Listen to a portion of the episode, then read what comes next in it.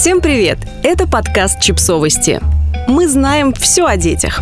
Каким видит себя Робби Уильямс, суперзвезда, богач и отец четырех детей – Робби Уильямс прославился на рубеже 90-х и 2000-х. Его лицо было на постерах во всех журналах. За билетами на его концерты выстраивались гигантские очереди, а его состояние все увеличивалось, пока к 2016 году не достигло 200 миллионов долларов. Не жизнь, а сказка, да? К сожалению, изнутри эта сказка оказалась страшноватой. Робби Уильямс годами страдал от депрессий, зависимостей и дисморфофобии. Об этом этом и не только он рассказал в документальном сериале «Робби Уильямс», недавно вышедшем на Netflix. Ну а мы расскажем вам и о документалке, и о ее герое.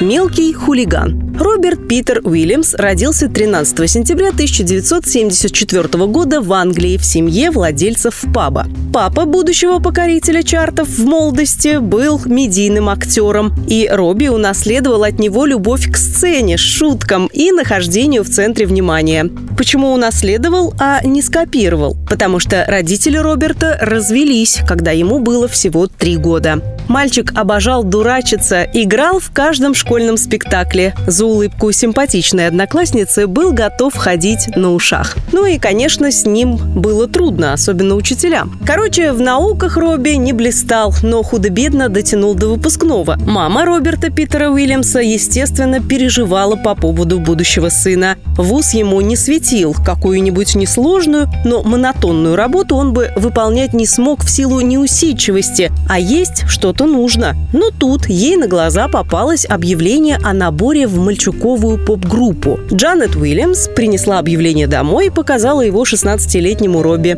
Парень не очень-то верил, что его возьмут в группу, но на прослушивание пошел. Однако Робби действительно обладал весьма неплохим голосом и отлично двигался, а его внешность плохого парня, ах, эти брови, только играла ему на руку. Его взяли в группу, которую назвали Take That. Поначалу коллектив выступал в школах да клубах, но слава была не за горами. Уже в 1993 году альбом Everything Changes стал одним из самых продаваемых в Англии. Этот успех был не в последнюю очередь заслугой Уильямса, но в Take That он был на положении паршивой овцы. Робби казалось, что его не воспринимают всерьез. Он хотел исполнять хип-хоп и рэп, а ему советовали закатать губу.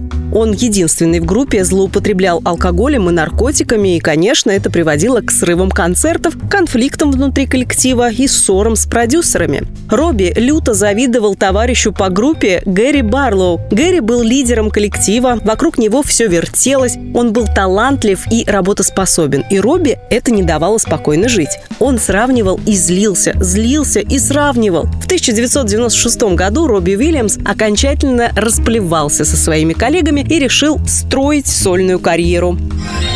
Восходящая звезда с большими проблемами. Сольная карьера чуть не закончилась прямо на старте. Оказалось, что по условиям контракта со звукозаписывающей компанией Робби Уильямс не имел права на сольные выступления. Певец подал в суд, а пока он длился, вел разгульный образ жизни, из-за чего постоянно мелькал в нетрезвом виде на страницах желтых газет и журналов. Но право выступать самостоятельно Робби отстоял. В 1996 году запустил первый сингл, а затем альбом Life Through a Lens. Поначалу на пластинку не обратили внимания, но в 1997 году Уильямс э, выпустил второй сингл, который привлек внимание к альбому. В следующие годы популярность Робби Уильямса только росла. Росло и количество его зависимостей. Алкоголь, наркотики, рецептурные обезболивающие, стероиды, энергетики и, конечно, диеты – Робби с юности страдал дисмоморфофобией. Его не устраивала собственная внешность. Основной претензией Уильямса к собственному телу был его вес. Певец всегда легко набирал массу, а вот скидывал ее с огромным трудом. Дело было даже не в том, что он ел все подряд, а в том, что упрямый организм перерабатывал все проглоченное в жирок.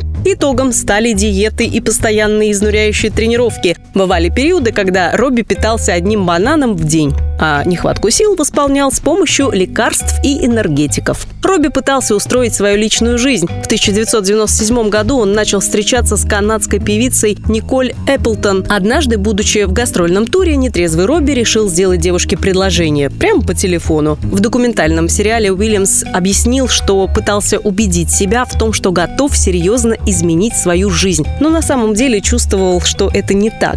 Я не был готов к таким обязательствам, не был способен позаботиться даже о себе, не мог ничего ей дать в качестве партнера, прокомментировал свою выходку певец. И Николь, кажется, это прекрасно понимала. Отношения закончились буквально через пару месяцев после экстравагантного предложения руки и сердца. На самом деле, Робби-то и взрослым себя не чувствовал. К нему пришла ранняя слава, а она всегда влечет за собой проблемы. От банальной бытовой неприспособленности до неумения обращаться с деньгами, от зависимостей до маргинального образа жизни. В конце 90-х певец понял, что с этим пора что-то делать. Он начал посещать собрания анонимных алкоголиков, где ему рекомендовали в первый год даже не пытаться заводить отношения. Но Робби не послушался. Он начал встречаться с Джерри Хэллиуэлл из Spice Girls. Проблемы были все те же. Уильямс не был в состоянии позаботиться даже о кактусе, но к общему списку добавилось недоверие. Парочку застукали папарацци, когда они в провокационной позе валялись на газоне.